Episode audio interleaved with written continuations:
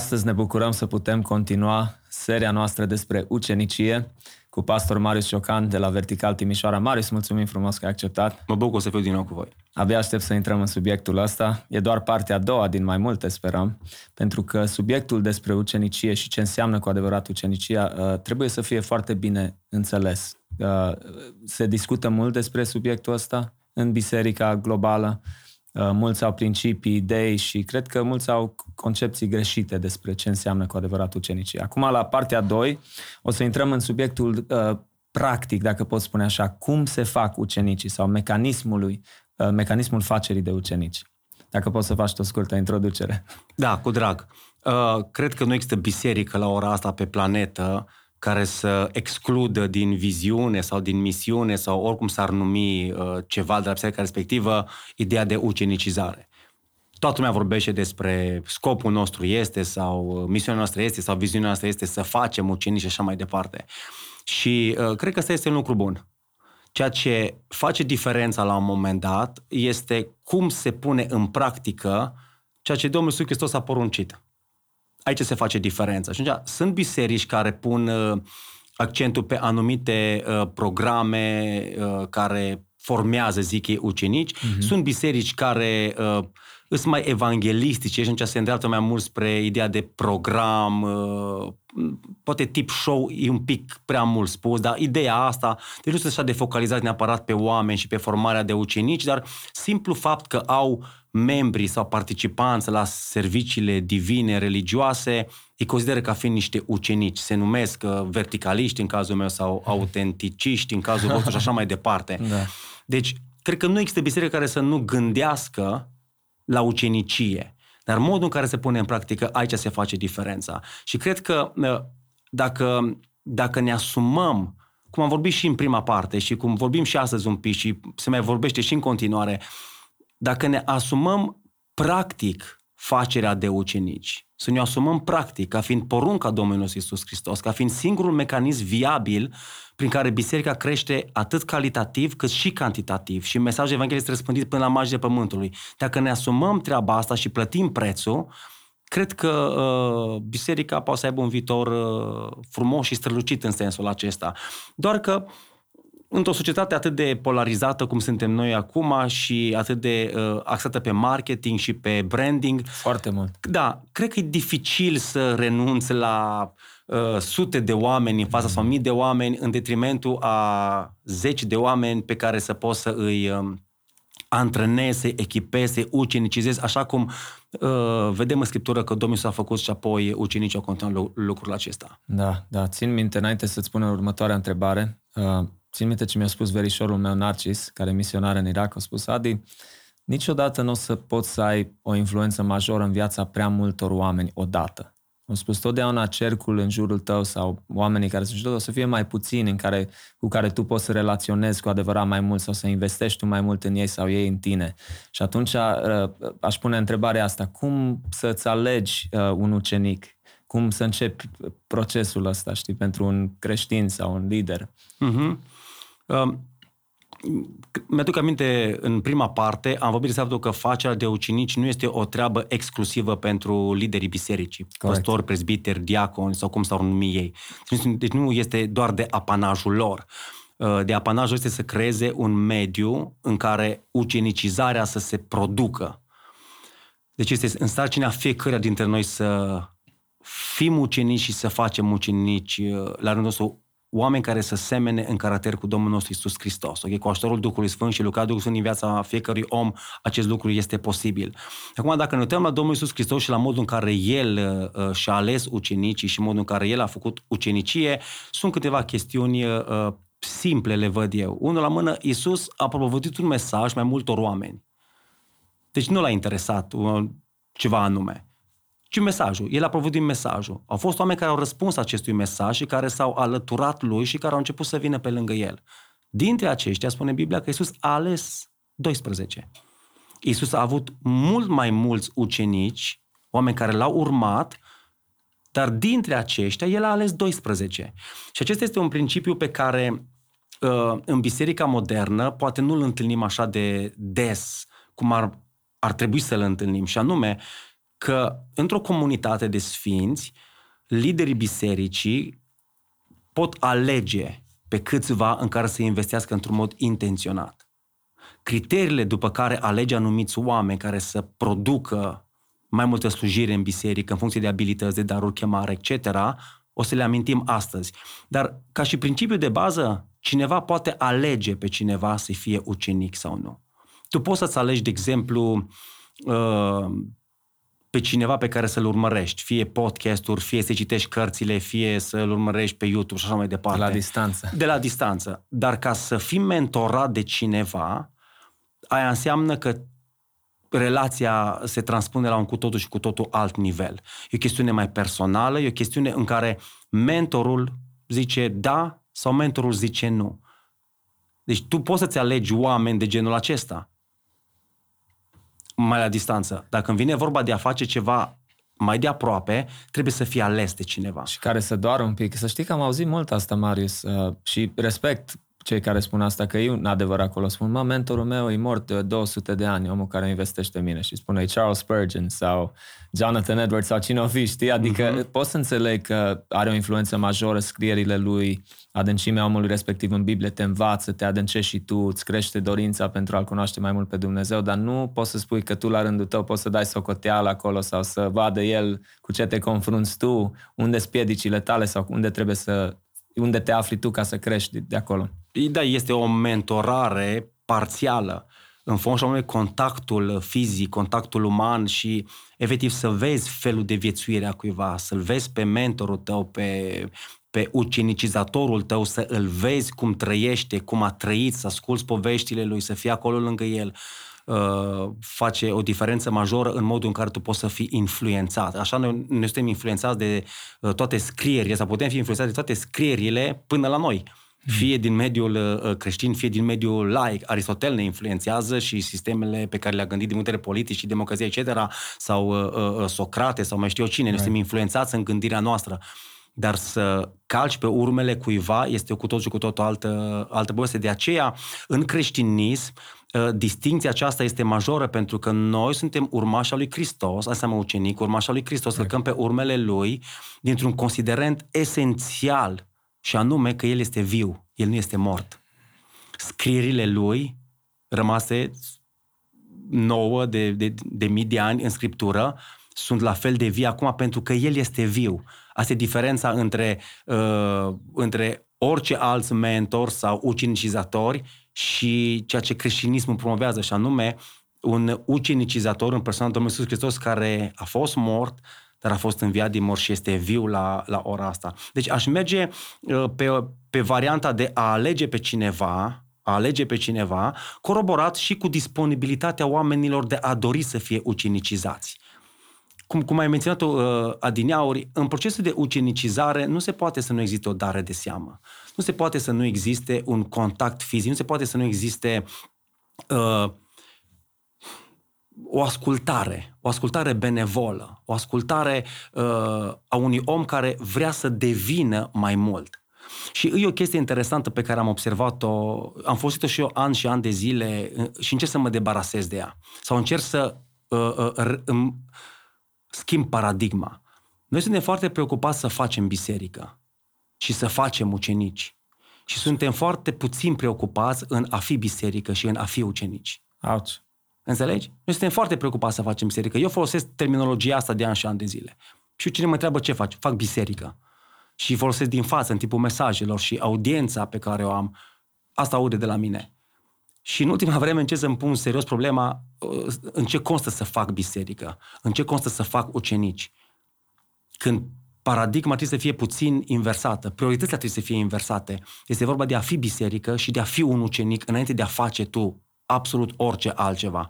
Și cred că este un pas, o etapă pe care mulți dintre noi poate o sărim la ora asta, pentru că am devenit extrem de utilitariști.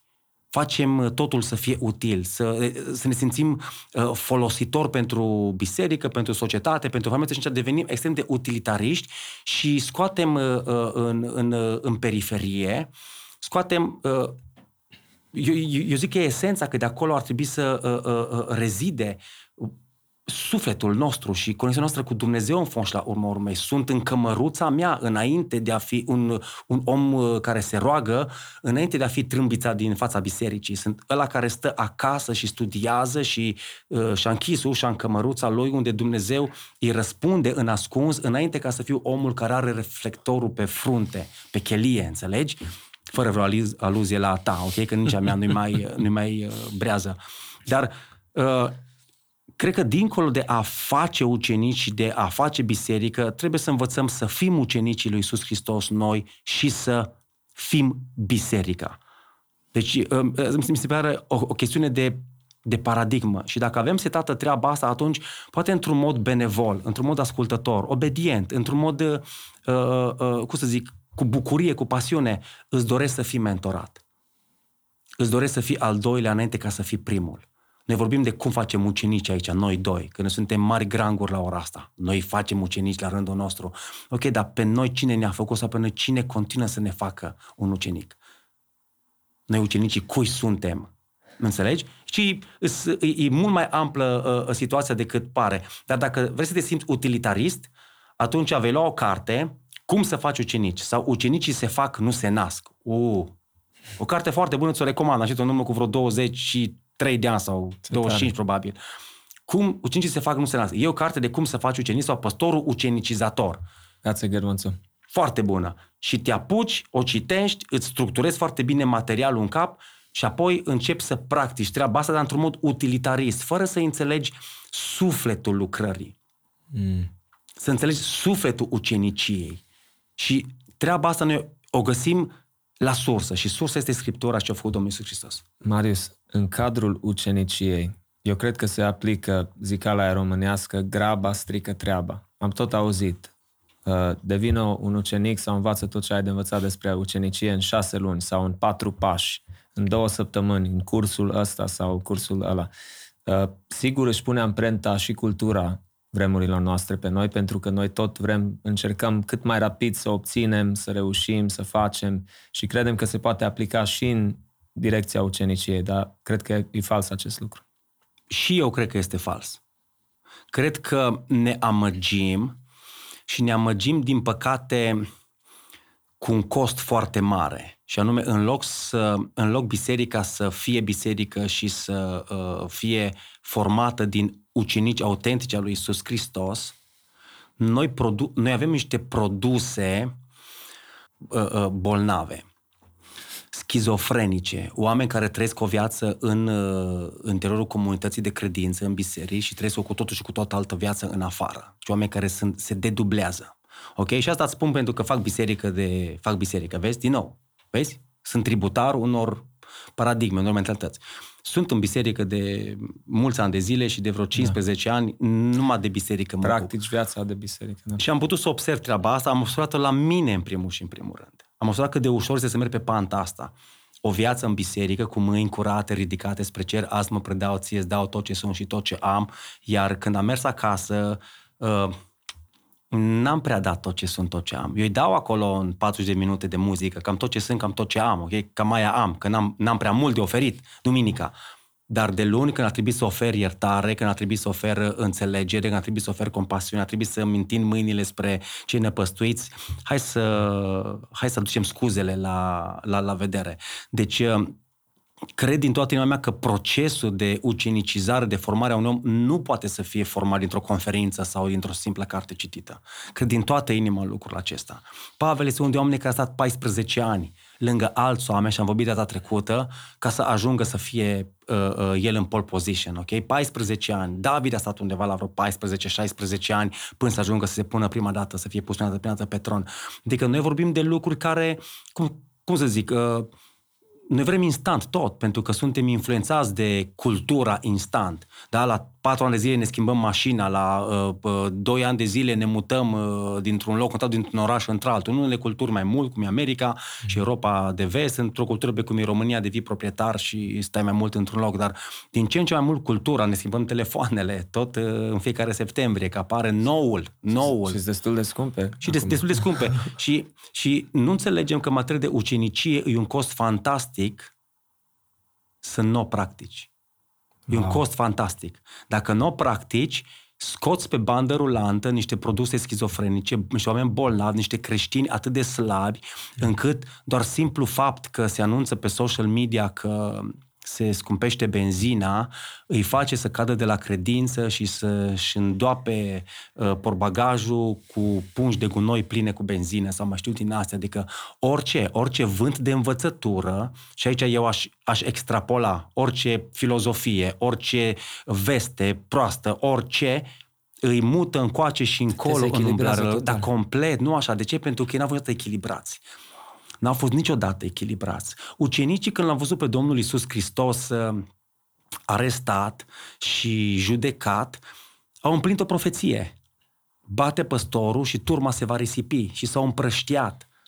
Dar eu te întreb, după ce Domnul Iisus a înviat din morți și s-a arătat ucenicilor și timp de 40 de zile a împărtășit cu ei despre ce el a împărtășit, și Scriptura a putut să ne mai scrie acolo câteva lucruri, nu foarte multe, dar câteva ne mai scrie acolo Scriptura. Că nu știm ce a făcut Iisus 40 de zile pe pământul ăsta, dar avem câteva glimpsuri acolo. Da. Spune-mi, te rog frumos, din cei pe care Iisus i-a avut aproape de el și care fuseseră împrășteați cu 3-4 zile în urmă sau cu 40 de zile în urmă, după ce a înviat Domnul Iisus Hristos și le-a tălmăcit Scripturile, cum spune Luca 24, le-a deschis mintea, ok?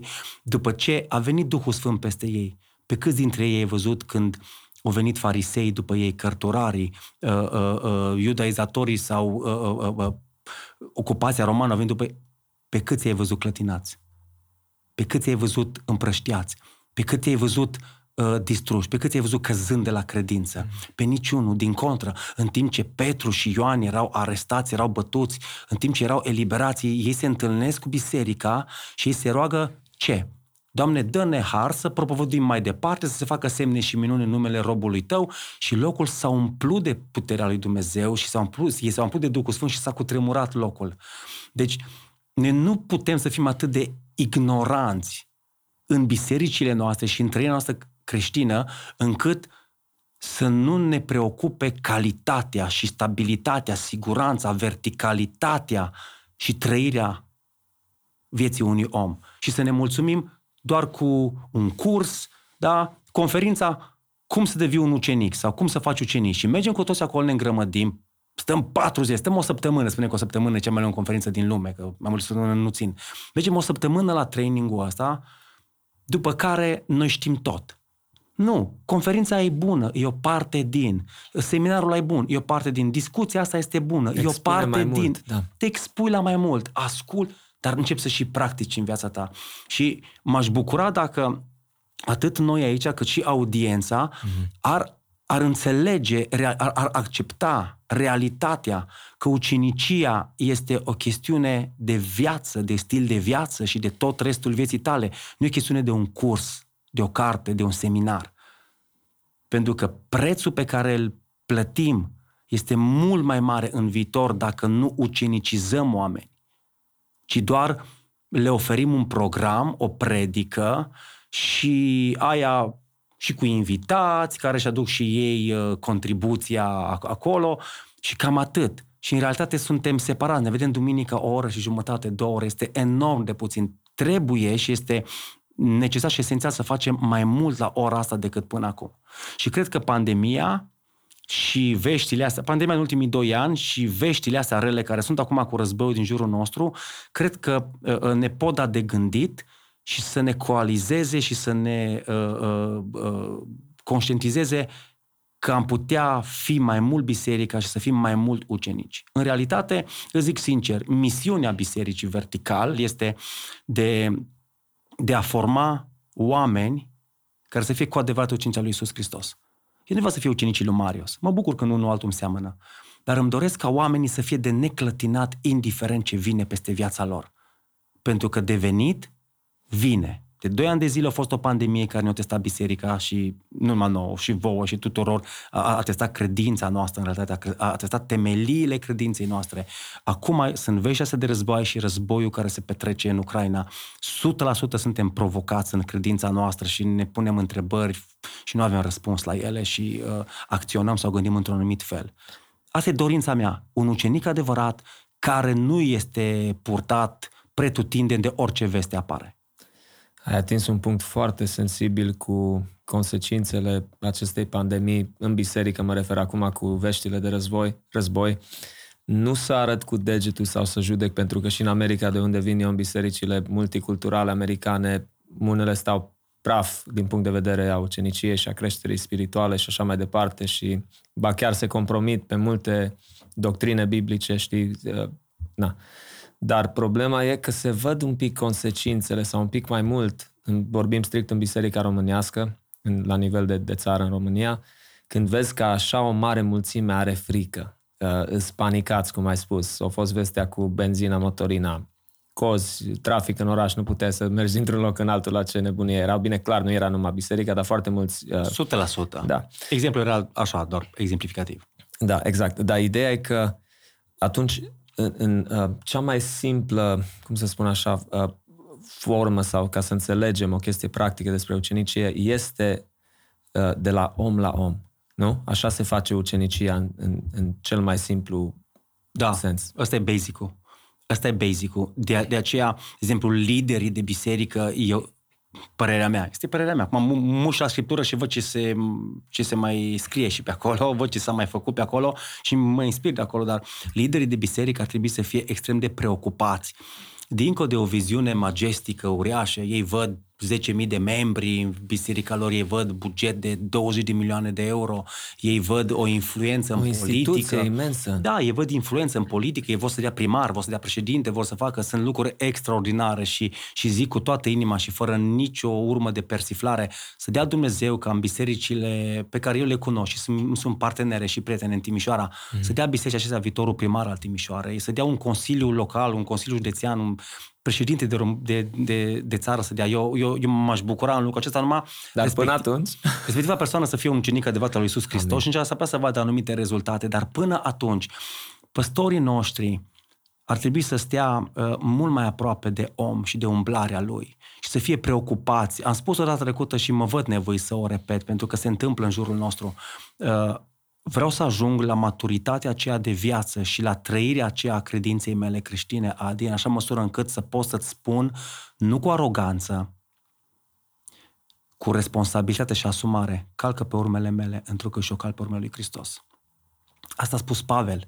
Domnule, nu mai avem ca să spunem asta, noi îndreptăm pe oameni direct la Iisus. El e sursa, El este sursa, El cu sau fără mine e sursa, cu sau fără tine e sursa, El îi cine îi. Dar vreau să am curajul să le spun oamenilor, călcați pe urmele mele și ca să pot să fac asta, oamenii aceia trebuie să mă vadă. Ei pot să vadă o foarte mică parte din mine într-un podcast, într-o prezentare pe YouTube, într-o predică, într-un site și așa mai departe. Dar să stai cu omul zi de zi, săptămâna, să te investești, asta mi se pare cheia. Ăsta e succesul în fond și la urma urmei. Singurul motiv pentru care sunt bine cu soția mea și sunt bine cu copiii mei este pentru că petrecem timp împreună. Și timp de calitate, dar și timp mai greu, pentru că trecem și prin lucruri faine împreună și suntem la schi și la mare și ne bucurăm de concedii, etc. Dar și pentru că ne lovește boala, că ne lovește falimentul, că ne lovește nevoia și pe noi, moartea cuiva drag și așa mai departe. Și prin toate suntem împreună. Iisus a trecut cu ucenicii lui timp de 3 ani și jumătate prin o grămadă de locuri. Și dacă lui Iisus i-a luat 3 ani și jumătate, iar la finalul lor toți s-au împrăștiat. Toți s-au împrăștiat. Unul l-a trădat, unul l-a renegat, ceilalți au fugit de lângă el. Noi trăim într-o bulă ireală, schizofrenică. Dacă noi credem că nouă ne va lua mai puțin, că nouă ne ia o conferință sau un curs de o jumătate de an. Nu! E o formare de viață și e un stil de viață, ucenicia. Și cred că în materie de leadership, cred că liderii ar trebui, că sunt pastori, prezbiteri, etc., cum se numesc ei, episcop sau apostoli, ar trebui să aibă aplecarea asta constantă, zilnică, înspre om. Și din multitudinea de oameni pe care omul respectiv îi are, pentru că e foarte greu să păstorești eficiența, să ucenicizezi mulțimi de oameni. De fapt, eu cred că a uceniciza mulțimi de oameni este un nonsens. Deci nu se poate. Tu ucenicizezi o mână de oameni. Sau poți să dai învățătură. Poți să dai învățătură la miliarde de oameni. Așa. Adică, uite, noi acum, dacă ar ajunge broadcast-ul ăsta, poate să ajungă până în Tuvalu, fratele meu, până în Sierra Leone, în toate colțurile lumii, tradus și oamenii să fie îmbogățiți în viața lor. Dar noi nu oferim aici toate instrumentele zidiți într-o anumită măsură. Ei sunt zidiți pentru momentul respectiv, li se aprinde un beculeș și poate să facă ceva în viața lor. Exact. Dar de la om la om, citeam niște statistici cu mai multă vreme în urmă și păstorul nostru, Cusman Ioan, care ne învăța treaba asta, un păstor poate să lucreze eficient cu maxim 30 de oameni.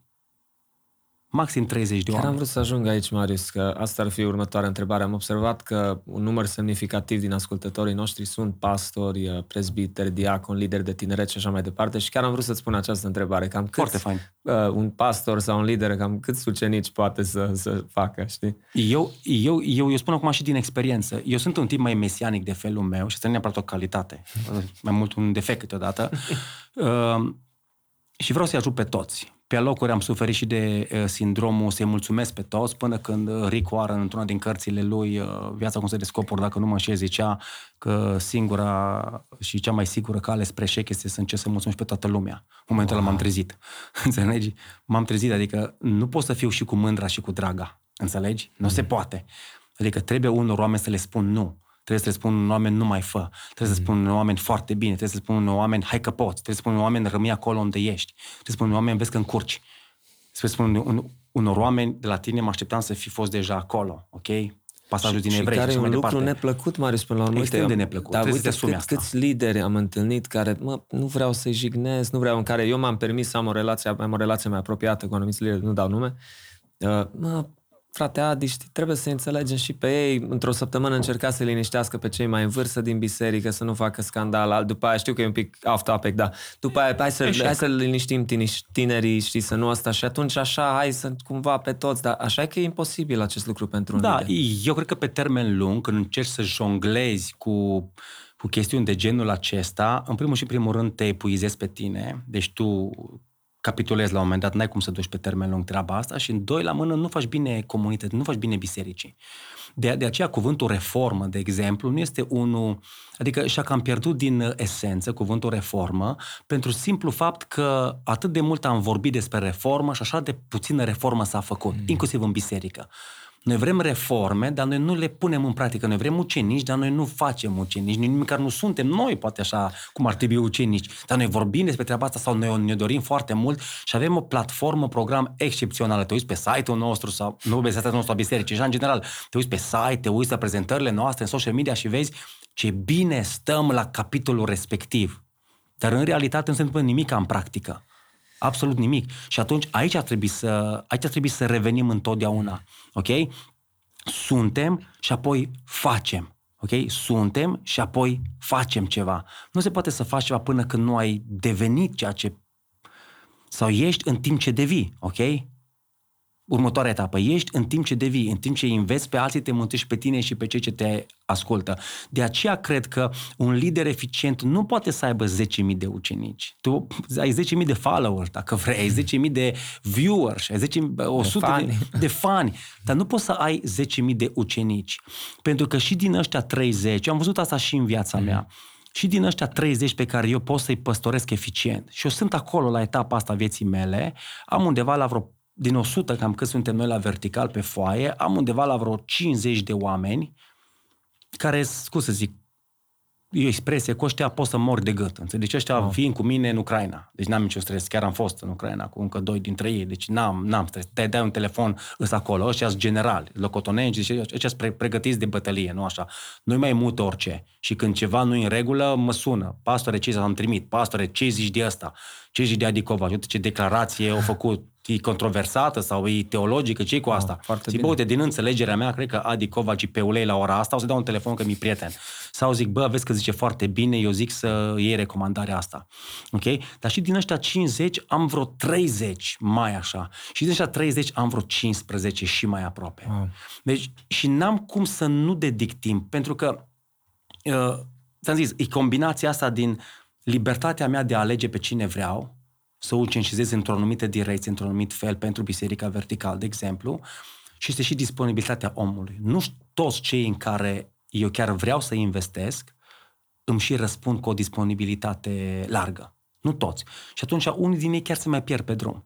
Am văzut treaba asta și în toată ucenicia pe care Cusman a făcut-o în Metanoia față de generația mea. Am fost mulți acolo, dar nu foarte mulți am rămas așa pe acolo. el a investit în foarte mulți oameni, în toți ani. Și mie mi-a plăcut ideea asta. Doar că eu, fiind un pic mai people pleaser la un moment dat, m-am trezit că sunt ineficient. S-ai devenit dezamăgit când ai văzut că unii nu reușeau să ai impactul care l-ai avut asupra altora la alții. Ăsta e un adevăr fantastic pe care tocmai l-ai spus. Pentru că am avut impresia, și aici soția mea, de exemplu, m-a ajutat foarte mult, în special în ultima vreme, având noi niște discuții și îmi spunea: iubitul, tu nu poți să ai aceleași așteptări de la toți oamenii pe care tu le ai de la tine însuți. Dacă tu ești un tip care se vede bun în anumite domenii, tu nu poți să ai așteptarea ca după 10 minute cu tine sau după un podcast sau după o predică, oamenii să fie exact ca și tine în domeniile respective. Și tu ești și perfecționist, Marius, de felul tău. Sunt personal perfecționist. E puțin mai greu. Sunt atât de perfecționist încât eu nu văd propriile mele greșeli. Ok? Cred că și alea fac parte din perfecțiunea mea. Deci până acolo pot să merg, dar în ultima vreme am descoperit așa de multe goluri și minusuri la viața mea, încât am momente în care le zic oamenilor: bă, știți ceva, asta n-ar trebui să luați la bord. Și voi de la mine. Îmi pare rău că am spus-o, îmi pare rău că m-am comportat așa, asta n-ar trebui. Dar cred că și asta e o formă de ucenicie. 100%. Așa nu. Absolut. Așa nu. Acum, Domnul Iisus Hristos n-a avut motive să le zică ucenicilor: așa să nu faceți. M-a văzut pe mine că a răsturnat mesele vânzătorilor acolo în curtea exterioară: așa să nu faceți. Ba da, faceți mai departe și voi treaba asta ca și un act de dreptate. Faceți-o și voi. Mâniați-vă, dar nu păcătuiți, a venit mai departe și să n-apună mânia, soarele peste mânia voastră, au venit versetele ulterior. Deci cred că un lider eficient, un pastor, un diacon, un prezbiter, un lider de biserică, de casă, etc., ar trebui să aibă minim un om pe lângă el. Minim un om pe lângă el. Cred că păstorul trebuie să aibă o echipă. Eu am echipă. Noi suntem structurați cu echipa noastră, cu board-ul, staff-ul. Board-ul sunt doar băieții, staff-ul sunt bărbații împreună cu soțiile lor și investim aici. Nu ne iasă tot. Sunt complicate și complexe relațiile și să le ții împreună, să țină. Noi suntem 14 de toți, de 7 familii. E ca și cum așa de tare ne iubim unii pe alții încât suntem singura rază de speranță din univers. Nu. Și am lucruri care nu-mi plac la unul dintre ei, lor nu le place la mine ceva, ei între ei mai au, dar căutăm să ne supunem unul altuia în frica lui Hristos și de dragul lui Hristos și să ne creștem spiritual. Apoi am un grup de băieți și am lideri cu care mai lucrăm. Nu mi-au reușit toate în primii 5 ani și jumătate de biserică. Nu mi-au reușit. Dar planul de a face ucenici, de a avea oameni verticali, drepți, demni, care să trăiască viața de credință la cele mai înalte cote, care să nu fie purtați încoace și încolo de orice nebunie din lumea aceasta. Planul ăsta nu numai că rămâne, dar a început să dea roade și dă roade fantastice la ora asta. Vezi, și ce extraordinar să fie investiția în ucenici, în a face ucenici, în a fi ucenici, pe termen lung. Vezi să n-ai, unul poate în 3 ani poți să vezi un progres extraordinar, o creștere spirituală, el la rândul lui face ucenici și altul să-l vezi că poate, cum spui, numai după 5-6 ani începe să rodească în sensul ăsta. M-am gândit la pasajul, știu că contextul era un pic mai diferit când Domnul Iisus a spus mulțimilor de ucenici că cine nu mănâncă din trupul meu și nu bea sângele meu nu poate... Da, Ioan 6. Știi, și o mare parte dintre ei au plecat. Deci până și el fiind mântuitorul lumii, Fiul lui Dumnezeu, și totuși l-au părăsit când au auzit acea declarație. Da, atunci când ești people pleaser, cum eu am fost, și acum mi-am reminiscențe, dar nu mai sunt așa de... Sunt mult mai dur și mai tranșant, sunt mult mai onest și mai realist din cuvântul meu. Dar atunci când ai problema asta de a mulțumi pe toți și a jongla cu tineri, cu bătrâni, cu chitară electrică, cu tobe, fără, cu piesa asta, cu teologia asta, cu relațiile astea, când ești acolo, te epuizezi. N-ai cum. Trebuie să rămâi ferm. Trebuie să fii fidel unor lucruri în care crezi cu adevărat. Și dacă crezi cu adevărat că procesul de ucenicie se face de la om la om, este pe termen lung, creează un stil de viață, ucenicia comportă în esența ei un mecanism. Un mecanism care se propagă când este practicată, ucenicia are un mecanism în ea care produce ceva. Caută niște calități, are un un proces anume în care ea se întâmplă. Adică sunt lucruri pe care ucenicia le comportă în esența ei. Și dacă ești lider și vrei să-ți asumi treaba asta, atunci o să înceapă să-ți pese mai puțin de ce zic alții, o să-ți pese foarte mult de ce spune Dumnezeu cu privire la tine și la biserica pe care o păstorești sau unde ești, o să înceapă să-ți pese mai puțin de cum fac alții anumite lucruri, o să-ți pese mai puțin de propria notorietate, ok? Amica mea îmi spunea azi dimineață, tati, eu de ce nu pot să mă filmez pe YouTube ca și nu știu cine? Și i-am zis, dar zic, iubita mea, zic, dar are 7 ani, zic, de ce ai face treaba asta? Ca să fiu și eu populară. Ok? Dacă vrei să fii un ucenicizator, trebuie să accepti realitatea că nu vei fi un tip popular. Pentru că un ucenizator autentic îți va spune și ce faci bine și ce nu faci bine. Se va uita la tine și va vedea cam cum ești și va încerca să-ți dea forma pe care el o are proiectată din Scriptură cu privire la cum ar trebui să arate un ucenic al lui Iisus. În speranța în care el a fost unul, este unul, în timp ce învață pe alții, devine mai mult și el unul și lucrurile astea se facă, e adevărat, cu toate imperfecțiunile de rigoare, pentru că suntem oameni în relațiile noastre. 100%. Dar sunt lucruri care nu o să te mai intereseze în fond și la urma urmei. Eu mă bucur de parteneriat cu multe biserici din Timișoara și în special cu biserica Metanoia, de unde am fost plantați. Da. Dar facem unele lucruri diferit. Cred că le fac mai bine un pic, că am făcut un upgrade, un update. În același timp mă uit la ei în o gradă și văd dacă ei fac ceva și mai fur puțină meserie de acolo. Ei se uită la mine și ne împărtășim know-how-ul și asta denotă că nu avem orgolii. Adică nu sunt orgolios. Eu dacă văd că Biserica Autentic face lucruri mai interesante, mai bune, care în cultura noastră produc roade și în cultura noastră evanghelică produc roade, de ce să fiu fraier acum să mă chinui eu să reinventez roata când, uite, cineva m-a inspirat de Duhul Dumnezeu, a făcut o treabă fantastică. Vreau să împrumut și eu treaba aia, să o anexez mecanismului de ucenicizare în congregația mea și să văd dacă funcționează. Dacă funcționează, să zic... Mulțumesc, dragilor, mi-a fost de real folos. De ce? Pentru că miza noastră nu ar trebui să fie alta decât glorificarea Tatălui datorită de lucrări de ucinizare pe care o facem lăsată de la Duhul Sfânt și de la Domnul Iisus Hristos. Asta e miza. Dacă miza e extinderea împărăției, zidirea bisericii și glorificarea lui Dumnezeu prin slujirea noastră, atunci orgoliul a dispărut. Orgoliul a dispărut. Și când a dispărut orgoliul, atunci ne putem focaliza pe lucrurile importante. Și să faci ucenici, și să fii un ucenic, și să faci ucenici, mi se par la ora asta esențial pentru creșterea, dezvoltarea, maturizarea și tot ce ține de biserică.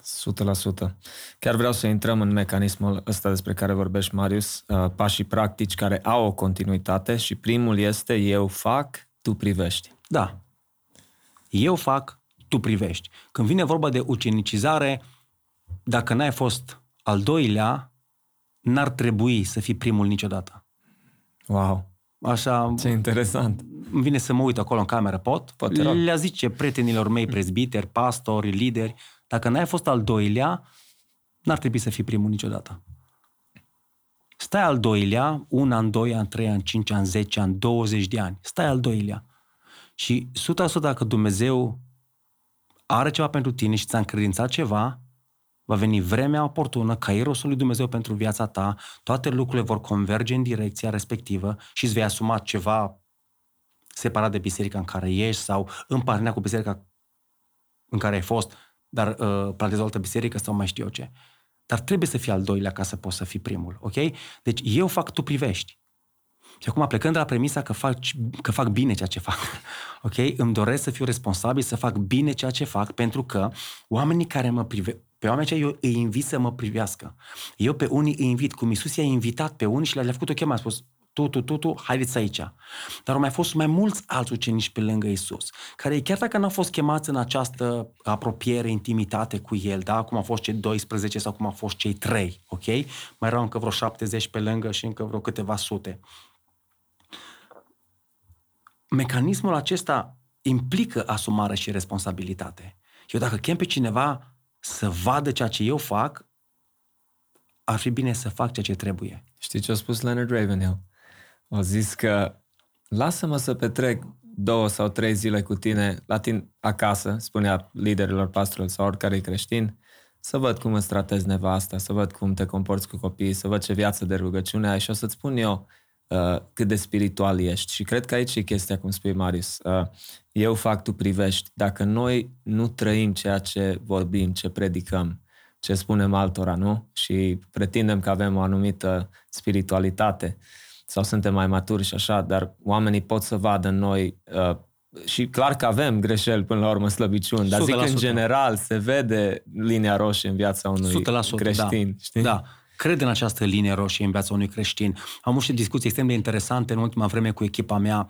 Eu în fiecare an fac evaluare și am 5 domenii de evaluare. Am evaluarea bisericii, am o autoevaluare, interlocutorul meu, prietenii mei își fac ei autoevaluare, cum au fost ei în anul care a trecut. Am o evaluare a fiecărui membru din echipă și a modului în care l-au văzut în anul care a trecut. Am o evaluare a păstorului, îi las pe ei să mă evalueze pe mine și la final le fac eu o evaluare în funcție de anul care a trecut. Deci ești totul curajos, se face... Marius, să te pui și pe tine acolo. Da, 100%. Întotdeauna închei cu asta, cu asta, întrucât eu știu ce vreau să le zic lor, evaluarea lor, unele mai iasă pe parcurs, dar de obicei închei cu treaba asta. Dar un lucru fain pe care l-am descoperit în ultimii ani este că eu nu sunt singurul care vrea să facă biserică.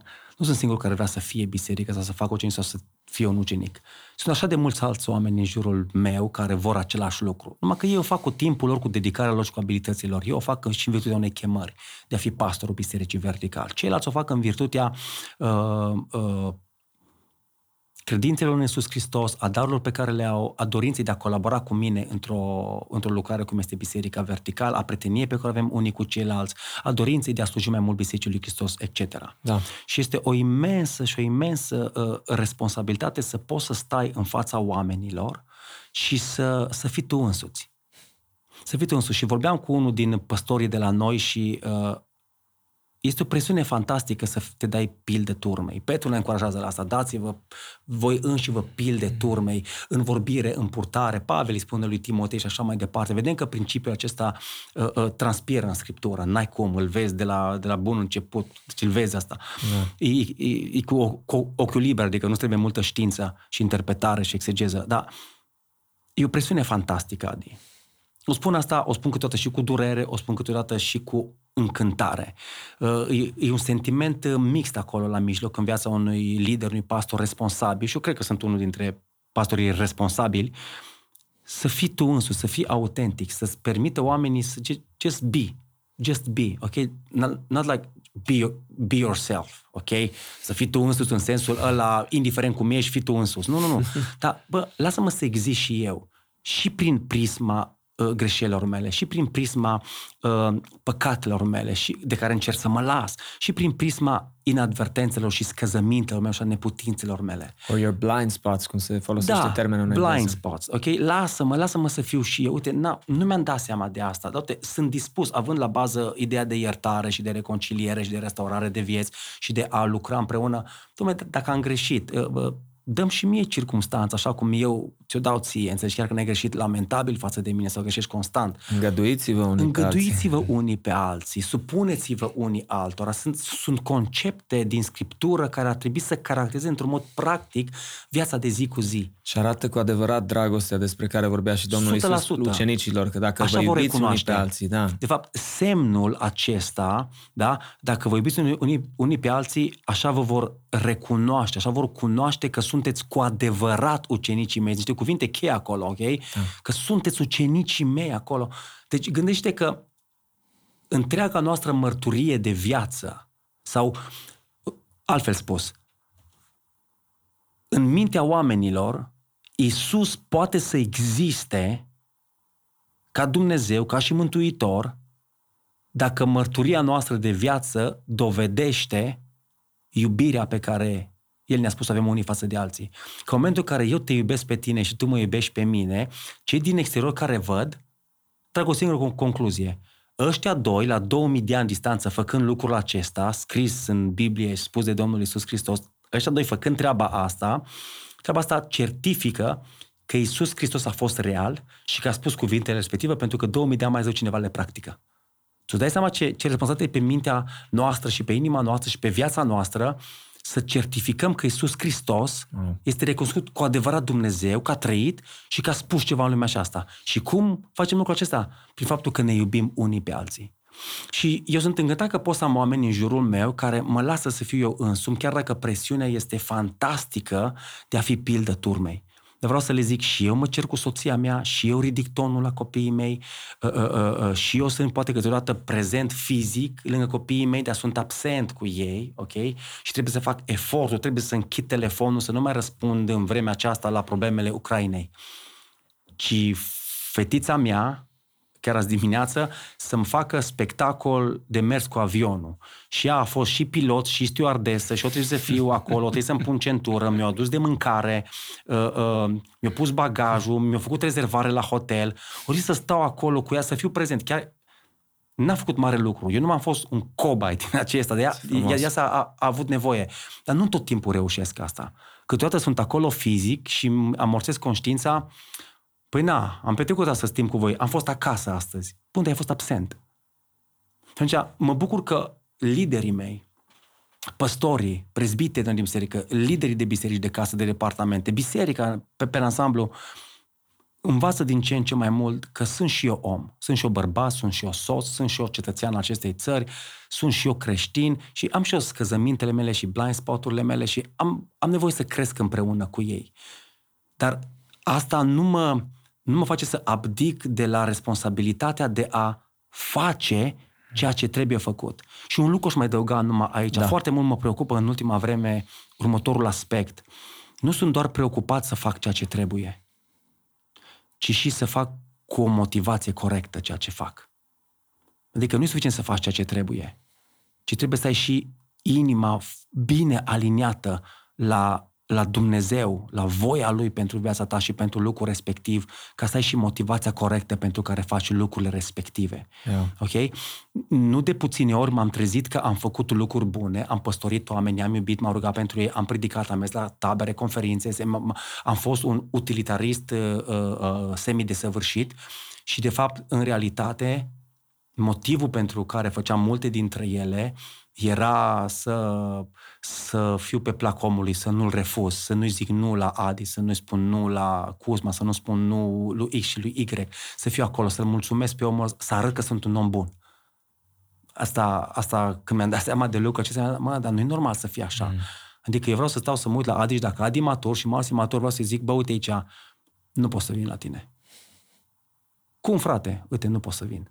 Uite, sunt cu copii. E o altă prioritate acum. Sunt cu copilul, sunt cu soția sau, uite, sunt implicat în treaba asta. Nu pot acum. Deci nu numai că fac și sunt responsabil de ceea ce fac. Fac ce trebuie și fac cu motivația care trebuie. Asta vede, da? Da. Eu fac, tu privești. Asta vede cel de lângă mine. Se uită la mine și spune, bă, motivația pentru care păstorul meu face lucrul respectiv este următoarea. Și asta, cum ai zis tu, se vede în firul roșu al vieții lui, cu toate scăzămintele de rigoare și în cazul meu, crede-mă, am multe. Și eu dar nu este subiectul discuției, scăzămintele mele. Absolut. Mergem la pasul 2, pasul practic, dar vreau o mică paranteză să fac. Abia aștept în următoarele episoade despre ucenicie să atingem un pic mai mult și responsabilitatea asta de, ca soți și tați în casele noastre, cum ne ucenicizăm familiile în mod practic. Mi-a plăcut foarte mult petrecând timpul ăla și să intrăm mai mult în subiectul ăsta. Nu sunt probabil cel mai bun în domeniul ăsta, dar îți mărturisesc sincer, în pofida multor scăzăminte, fac eforturi uriașe. Cultural, copiii de păstori sunt cei mai privați de păstorire. Din păcate. Cultural, vorbind, din experiență, probabil cei mai privați, pentru că s-au investit, păstorii autentici s-au investit foarte mult în alți oameni. Sunt niște roade ulterior de care ne bucurăm 100%, dar dacă pot să-mi aduc o mică contribuție în sensul acesta și chiar să mă pocăiesc în fața ta și audienței și să-mi iau angajamente mai multe pe viitor, o facem cu treabă, putem să dezbatem și aspectul ăsta. 100%. Absolut. Da. 100%. Ok. Pasul 2. Pasul 2. Eu fac, tu faci lângă mine. Da. Amin, s-ar zice la treaba asta, ok? În fond și la urma urmei, nu există o încântare mai mare. Eu cred că nu există o încântare mai mare decât să vezi că oamenii în care investești o anumită perioadă a vieții tale ajung să facă lucruri, Poate nu la fel ca și tine, poate nu la fel de bune în prima parte, dar poate pe viitor ajung să facă chiar și mai bine decât tine, peste 10, 15, 20 de ani. Să le fac, sau fac lucrurile respective, le fac mai bine decât le-ai făcut tu la vârsta lor. Ăsta a fost mesajul lui Cusman. Țin minte că o sunat arogant la un moment dat când eu am spus treaba asta, dar era tipic învățătura lui. El zicea că noi trebuie să fim mai buni decât el. Acum ne uităm la Scriptură și vedem că ucenicul nu poate să fie mai bun decât învățătorul lui, spune Domnul Iisus Hristos, dar nu poate să fie ucenicul mai bun decât învățătorul lui și Iisus are dreptate. Noi nu vom fi niciodată mai buni decât Iisus. Corect. Punct. Asta am încheiat discuția. Dar în ceea ce privește relațiile dintre noi și ucenicizarea dintre noi, să știi că aici este un pic de adevăr pe care Cusman l-a practicat și ni l-a transmis mai departe. Eu nu sunt mai bun decât Cusman acum. Și nu voi fi niciodată mai bun decât Cusman cât timp el trăiește. Dar, datorită faptului că am crescut sub el, că a investit în mine enorm de mult și în mulți dintre noi și în faptul că am fost și autodidact și că am avut harul să am în jurul meu niște prieteni extraordinari, de la avocați, la medici, la arhitecți, ingineri, oameni pasionați de Dumnezeu, de Biblie, de biserică, am crescut împreună. Visul lui Cusman era ca noi să fim mai buni decât el la vârsta noastră. Ok? Deci eu la 36, 37 de ani când am plantat biserica vertical, visul lui Cusman era că eu să fiu mai bun decât el când am plantat biserica Metanoia la 36 de ani. Și la 42, cât am acum, să fiu mai bun decât a fost el la 42. Dar cât timp el trăiește, el este inevitabil mai bun ca mine și se vede de la o poștă lucrul acesta. E un aspect interesant aici, pentru că toți avem felurite daruri, înclinații. Unii, spre exemplu, Marius, avem o memorie mai bună decât alții. Memorăm una, două, pagină întreagă, da. Alții ne chinuim un verset să-l memorăm. Sau avem capacități diferite, daruri diferite și atunci e și normal, din unele puncte de vedere, să excelezi mai mult decât mentorul tău sau cel care a investit în tine ca ucenic. Sigur. Pentru că ai abilități care el nu le-a avut într-un anumit domeniu. Poate el în altele 100%. E mult mai calificat sau mai pregătit decât tine, că îi vine mai natural lui, nu? 100%. Și cred că dacă ai avut privilegiu să fii al doilea o bună bucată de vreme și fiind al doilea să mai fie câțiva de al doilea lângă tine, adică să fiți o gașcă, o generație, cum am avut ocazia să cresc în felul acesta pe lângă prietenii mei, Darius Barbu de la Metanoia, Raul Cionca, Adi Boloș, etc. Și să-l avem pe Cusman și așa mai departe, Valer mai sus, fiecare din noi mai aveam de desubt și noi pe cineva.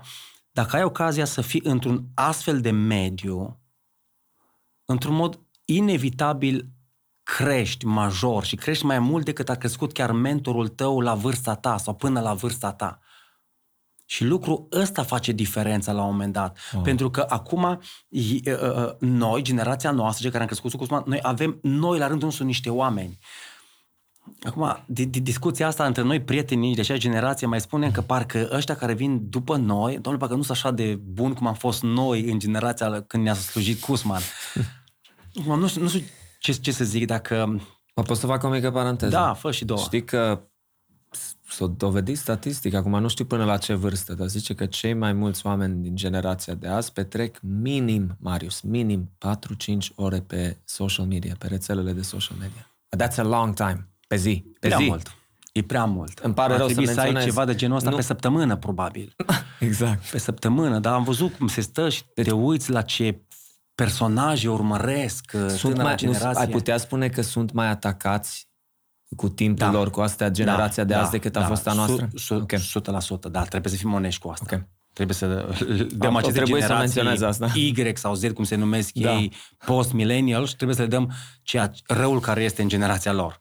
Dar cred că am putea să le venim în întâmpinare și fie să le oferim un conținut sau să îndreptăm înspre un conținut, că eu oricum stau, un conținut care să-i zidească și așa mai departe, sau să creăm pentru ei în cadrul comunității noastre de credință în biserică, să creăm pentru ei alternative care să-i facă să stea mai puțin pe social media. Și cred, și revin la lucrul pe care le-ai spus și tu mai la început, cred că treaba asta de om la om, de unul la unul, a te interesa și de adolescent și a te interesa și de văduvă și de un cuplu cu copii și fără copii în biserică, cred că asta cum să zic, deschide foarte mult perspectiva într-o biserică. Și în foști oameni, și asta face parte din mecanismul de ucenicizare. Da. Dar este o chestie fantastică să poți să faci un lucru pe care cineva l-a privit și apoi să îl vezi că și el începe să facă lângă tine. E un lucru fantastic asta. Asta e chiar pasul 3, sincer. Nu? Practic. Da, tu faci, eu privesc, nu? Da, nu, la pasul 2, că eu încă fac, da, dar faci și tu lângă mine. Da. Și eu în cântarea asta, adică văd treaba asta, de exemplu, în materie de bucătărie, văd când Georgie, soția mea, se pune să facă ceva și fetele se pun lângă ea acolo. Și înainte nu prea ajungeau la pult și le aveam scăunele în acestea mici, da, de copii, da, se urcau acolo, cunoști, da, you know the drill, ok? Da. Și aveau și ele sucitorul lor și făceau și ele cozonacul lor. Am chiar o filmare cu Amelia, zice, cea mare, o imagine, cum să învețe, cum se poate ca o viitoare soție, o viitoare mamă, să știe bucătărie și să gătească pentru familia ei, dacă n-a învățat tocmai în casa în care ea a crescut an și an de zile. Așa. Să văd o fată care la 25 de ani nu e în stare să fiarbă un ou sau sparge cremvul, știi? Păi, ce se cer? Ciorbă de burtă?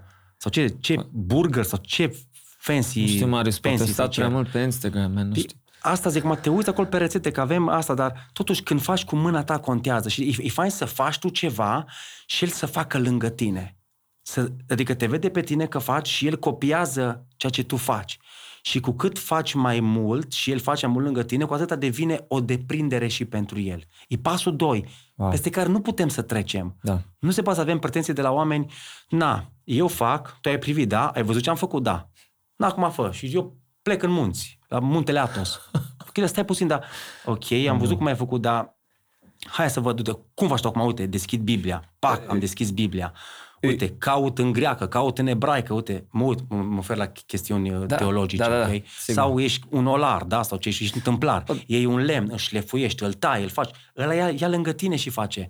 Devine o deprindere și pentru el. Deci pasul 1 l-ai făcut, el a privit o vreme suficientă. Pasul 2 e din nou check, ok? Da. El face lângă tine. Da. Și mergem la pasul 3. Da. Tu faci, eu privesc. Care le-a menționat. Cum ar fi dacă soția ta ar fi spus fetelor, ok, vă descurcați voi, eu plec la magazin, poate dădeau foc la casă fetele la răgaz. Cu siguranță ar fi dat. Dar uite, faptul că stând pe lângă mama lor, au deprins anumite lucruri, au ajuns să și facă anumite lucruri în timp ce eu mă le. De exemplu, mi-aduc aminte, recent, cred că în ultimele 2-3 săptămâni, au vrut să-mi facă ele de mâncare. M-au întrebat, tati, ți-i foame? Da, tati, aș mânca ceva. Ne lasă să facem noi un sandwich. Faceți-mi voi un sandwich. Vreau să spun că s-au apucat să scoată tot de prin frigider ce au văzut ele. Asta îți place, dar din asta vrei. Și mi-au făcut un sandwich. Nu a fost un sandwich foarte bun, l-am mâncat. Amica azi dimineața au vrut să-mi facă limonadă și au făcut ei limonadă. M-am uitat la ea ce face. Am văzut, o luat lămâie, o tăiat-o în două, o stors-o, o turnat zahăr. Poate nu au făcut perfect, așa cum poate cum eu i-aș făcut eu o limonată. Dar au făcut ceva despre care ea a zis este delicioasă. Și m-a întrebat, vrei să-ți fac și ție? Zic, nu, iubita, nu-mi fă și mie. Mâncasem suficiente fructe, zic, nu-mi fă și mie. Destul zahăr în ziua aia. Da, mă rog, zahăr din fructoză. Dar e fantastic să faci și altul face lângă tine, iar apoi îl vezi pe el că face și tu stai și te uiți. Și să lași și să greșească un pic, Marius. 100%. Obligatoriu, Adi.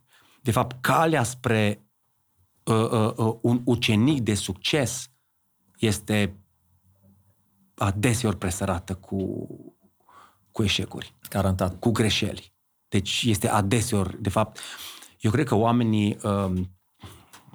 oamenii mai inteligenți învață din greșelile altora. Dar cred că atunci când înveți din propria ta greșeală, treaba aia rămâne ca o bornă kilometrică acolo. Lipește mai bine. Se lipește, îți marchează viața, e o amprentă. Și atunci știi, uite, nu mai am încredere în genul ăsta de oameni sau nu mai apropiu genul ăsta de oameni pentru că ăștia trădează foarte ușor. Sau uite, nu mai fac treaba aia pentru că am pățit-o așa, spățit cu asta. Îs mai rezervat, îs mai reticent. Te marchează, adică și într-o anumită măsură mi se pare că o astfel de experiență când iei parte sau faci un eșec sau greșești sau, cum spui, legat de oameni, înveți niște lecții grele, te și smerește un pic, dacă pot spune, Marius. Și umilința are un rol foarte important ar fi în viața dorit. Oricărui creștin. Ar fi de dorit. Acum, apropo de asta, acum fac și o paranteză. Făceam evaluarea cu unul din păstorii mei și la un moment dat o venit rândul să mă evalueze el pe mine, zice numai de bine, nu că n-ar avea de rău ce să zic, dar zice numai de bine, adică evaluăm anul care a fost, din toate punctele de vedere. Poate a fost un an bun, Marius. Toți anii au fost bun, că în fiecare an mă evaluează bine, dar îmi dau la sistem, eu oricum îmi dau mie la sistem și la picioare pe tot parcursul anului. Da. Ceea ce fac la finalul lui, într-o discuție, e doar așa, aceeași vârful tortului. Dar la urmă zice unul dintre ei, mă, nu știu cum să zic, pastore, dar uite așa, se mai urcă așa în oraș că ești cam arogant. M-am uitat așa la el, dar acum n-aș știu dacă să râd, să plâng. S-a uitat în jos. Nu, se uita așa la mine, da. Că am ajuns la nivel de relații în care ne spunem lucruri, bărbătește, ne uităm unul în ochi, ne spunem lucrurile. M-am uitat și am zis, zic, asta se spune despre mine așa la modul general.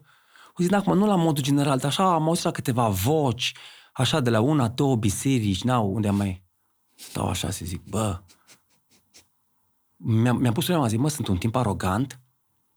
Eu nu contest că pot să fiu arogant și nu contest că probabil am fost arogant în unele circunstanțe. N-am niciun dubiu cu privire la asta. 100%. Dom'le, parcă n-aș vrea, nu că n-aș vrea de dragul lumii, n-aș vrea de dragul lui Hristos și de dragul bisericii lui.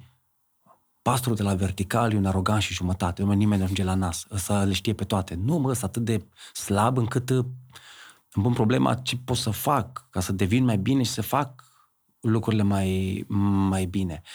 Dar eu cred că smerenia în astfel de circumstanțe cred că vine, adică cred că trebuie să fii de-a dreptul fără Dumnezeu, ca anumite experiențe să nu aducă smerenie, de fapt, în viața ta. Experiențele să producă smerenie și să zică, ok, aici am falimentat. Capul plecat. Aici am cer scuze. Aici am falimentat. Uite, hai să văd unde am rămas. Eu niciodată nu iau lucrurile de la zero. Eu cred că iau lucrurile de unde am rămas. Da, pentru că am falimentat undeva. Nu pun acum să anulez tot ce am construit până atunci. Dacă am falimentat pe o scară de la 0 la 100, 100 fiind maximul, dacă am falimentat la 70, până pun acum să iau de la zero. Normal. Eu am construit 70, am falimentat numai de la 30 spre 100. Atunci mă duc la 70... Da. Și de acolo reconstruiești și construiești mai bine. Dar eu consider, Marius, că asumarea asta despre care ai spus chiar acum arată cu adevărat că ești dependent de Hristos. 100%. Și că ai nevoie încă de har și de putere de la El să biruiești anumite falimente. Da, uite, e unul din lucrurile pe care, să zic așa, cu care m-am încurajat și m-a zidit Domnul și Duhul Lui în ultima vreme, e că oricât de mult, fiind și mai perfecționist și mai tipicar cu unele chestii, că oricât de mult m-aș lupta și lucrurile ar ieși perfect, fie în ce înseamnă viața mea, fie în ce înseamnă familie, fie în ce înseamnă biserică, lucrurile ar ieși perfect, mi-aș fi un impecabil, domnule. Cine se uită la mine zice, ăsta-i, the new Jesus, ok, ăsta-i. Mă dau seama că tot am niște întuneric, tot am niște mizerii cu care mă duc întotdeauna înaintea Lui. Și harul ăsta pe care mi-l arată constant e fascinant. Adică oricât încerc eu, niciodată nu va fi suficient pentru Dumnezeu. Așa, nu fac nimic așa decât să mă bucur, să mă odihnesc în neprihănirea Lui, în harul pe care mi-l oferă, în iertarea Lui, în bucuria de a fi împreună cu prieteni, cu biserica, care vede anumite defecte de ale mele și care investește constant în viața mea. Deci e un pas fantastic ca cel în care tu ai investit ani de zile să facă, iar tu să privești. Și am avut ocazia în viața aceasta să predic în fața păstorului meu, de exemplu, în fața lui Cusman, să predic în fața unor oameni, să scriu în anumite reviste sau din astea și gen Valer sau alții să vadă și să citească. În momentul în care ei vin spre tine și îți fac afirmații de genul, Marius, asta a fost o predică mult mai mare decât tine. Ok, ai predicat, de exemplu, și ți-a ieșit foarte bine, a fost și harul Domnului acolo, te-ai și pregătit, bineînțeles, și păstorul tău îți zice, tu nu meriți o predică așa de bună, ok? Adică atât de bine a fost încât tu nu meriți. E încântat inima să vezi că vine soția păstorului și îți spune, așa o predică sensibilă n-am mai auzit de ani și ani de zile, că vezi copiii păstorului, că vezi biserica pe ansamblu, toate generațiile, că te încurajează. În timp ce păstorul tău te-a ascultat el pe tine. Tu până atunci l-ai ascultat tu pe el și mi-ai făcut lângă el, dar acum te-a ascultat el pe tine. E un pas fantastic. El a privit. E un moment de dublă mândrie, dar mândrie în sensul pozitiv, de dublă recunoștință a grației lui Dumnezeu față de noi toți. Că El și-a făcut o treabă foarte bună și că tu ești pe drumul cel bun. Și asta ne duce într-un mod inevitabil la pasul 4, nu? Avem o veste rea și o veste bună, Marius. Vestea rea este că trebuie să concludem în următoarele minute. Da. Vestea bună este că urmează și un alt episod și putem să atingem pasul 4. Da. Hai să terminăm cu pasul 4. Tu faci, altul privește. Adică cel pe care eu l-am privit, sau să o luăm așa, cel care m-a privit pe mine, cel care a făcut lângă mine, cel pe care eu l-am privit și el a făcut, ajunge el să facă și altul să-l privească pe el. Și este exact finalitatea a tot ceea ce înseamnă biserica și ucenicia la ora asta. Oh. Dacă oamenii în care noi investim nu ajung ei la rândul lor să facă ceva, să investească ei în alții și cei în care ei investesc nu fac ei mai departe lucrul acesta, asta nu este biserică, aceasta nu este ucenicie. Acesta este show, ne bucurăm de un program, ok? Unul foarte bun, cu lumini, cu sunet, cu fum, you name it, cu cele mai bune banduri, cele mai bune piese, cele mai în vogă piese, etc. Dar asta nu este ucenicie, ok?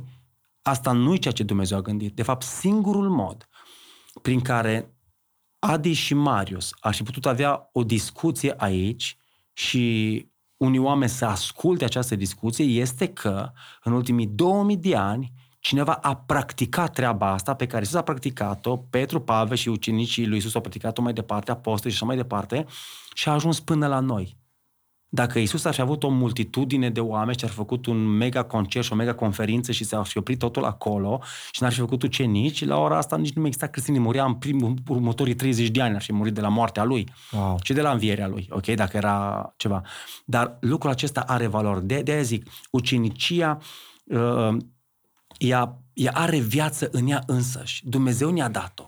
El este la cârma zidirii bisericii. Este modul în care Dumnezeu și-a zidit biserica în ultimii 2000 de ani. It's his vision. E viziunea lui, e visul lui, biserica e visul lui și ucenicia este viața, este modul în care se extinde biserica, se zidește, se extinde împărăția.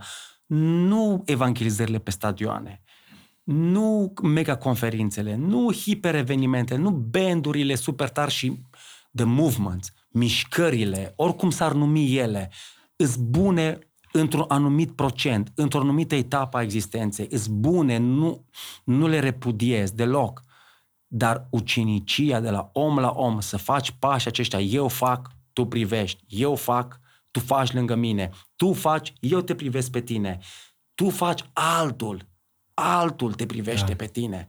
Și apoi altul ăla și așa mai departe. Așa am ajuns noi să avem discuția tocmai despre ceea ce au făcut de la Domnul Iisus Hristos încoace toți. Așa s-a înmulțit cu adevărat biserica. Așa a crescut și calitativ, adică așa a crescut și cantitativ, ok, că s-a dus de la gură la gură, dar a crescut și calitativ. Că noi trebuie să fim preocupați de calitate, nu numai de cantitatea bisericii. Da? Multitudinile de oameni nu înseamnă neapărat o calitate excepțională. E chiar secundară? Calitatea e mai importantă decât cantitatea? Eu așa văd. Acum 100%. Nu știu cum vezi tu și audiența. Eu zic, din punct de vedere biblic așa e. Dar eu Duhul Sfânt să aduce numeric. El face să crească biserica, dar ține de noi să folosim toate instrumentele pe care Scriptura ni le pune la dispoziție și vedem la înaintașii noștri, și la Scriptură. Instrumentele acestea care în formă produc calitate. Adică oameni care sunt cu adevărat urmașa lui Hristos, ucenicii lui, calcă pe urmele lui, îți de neclintit, exact, îți pasionați, îți empatici. Vorbelor, discuțiilor de război, ce au venit, ei nu se clatină că stare în Hristos, nu? Da, legat de război. Dom'le, eu mă aștept ca biserica să nu se promoveze pe sine, ok? Nu vreau autentic să-și pună brandul cu nu știu ce fac ei. Nu, nu-i cazul. Vertical, de asemenea, nu-i cazul. Mă știi ca biserica să facă ceea ce Domnul Iisus i-a învățat pe oameni să facă, pe ucenici să facă, în situații de genul acesta. Și El vorbește despre foamete, despre războaie, despre lucruri care au să vină pe planeta noastră. Unele au venit în proximitatea, da, în primul secol, când biserica era în plină formare. Unele s-au întâmplat în ultimii 1900 de ani, secolul 20 considerat cel mai sângeros, au murit mai mulți oameni din ultimii 2000 de ani, ok, nu știu ce date avem mai înainte, dar vorbim de sute de milioane de oameni care au murit în regime, în regimele totalitare, în războaie, etc. Suntem aici. Eu mă aștept ca biserica să facă ceea ce Iisus ar fi făcut. Iisus ar fi hrănit pe flămânzii ucrainieni refugiați, dacă ar fi trecut pe lângă ei. 100%. Iisus i-ar fi îmbrăcat dacă erau goi și dezbrăcați. 100%. Iisus i-ar fi găzduit la el în casă. 100%, dacă erau străini, 100%. Iisus, dacă îi vede bolnavi, i-ar fi vindecat și le-ar fi dat medicamente, 100%. Dacă i-ar vedea prizonieri, s-ar lupta să-i libereze, 100%, da? Matei, capitolul 25. Deci, dacă Iisus a făcut lucrurile astea, dacă le-a făcut în lumea spirituală, ne-a dat că El e pâinea vieții, ne-a dat apă că El e apa vieții, ne-a dat eliberare pentru că eram prizonieri păcatului și diavolului și morții și așa mai departe. Dacă El a produs lucrurile acestea spirituale în viața noastră și în același timp și lucruri fizice, a hrănit flămânzii, da? A oferit cuvintele vieții și așa mai departe, a fost acolo cu oameni. Dacă El a făcut asta, dacă vedem de 2000 de ani că biserica a fost parte fantastic la dezvoltarea civilizațiilor, prin educație, prin spitale, infrastructură, gândire și așa, artă și așa mai departe, cultură. Dacă biserica...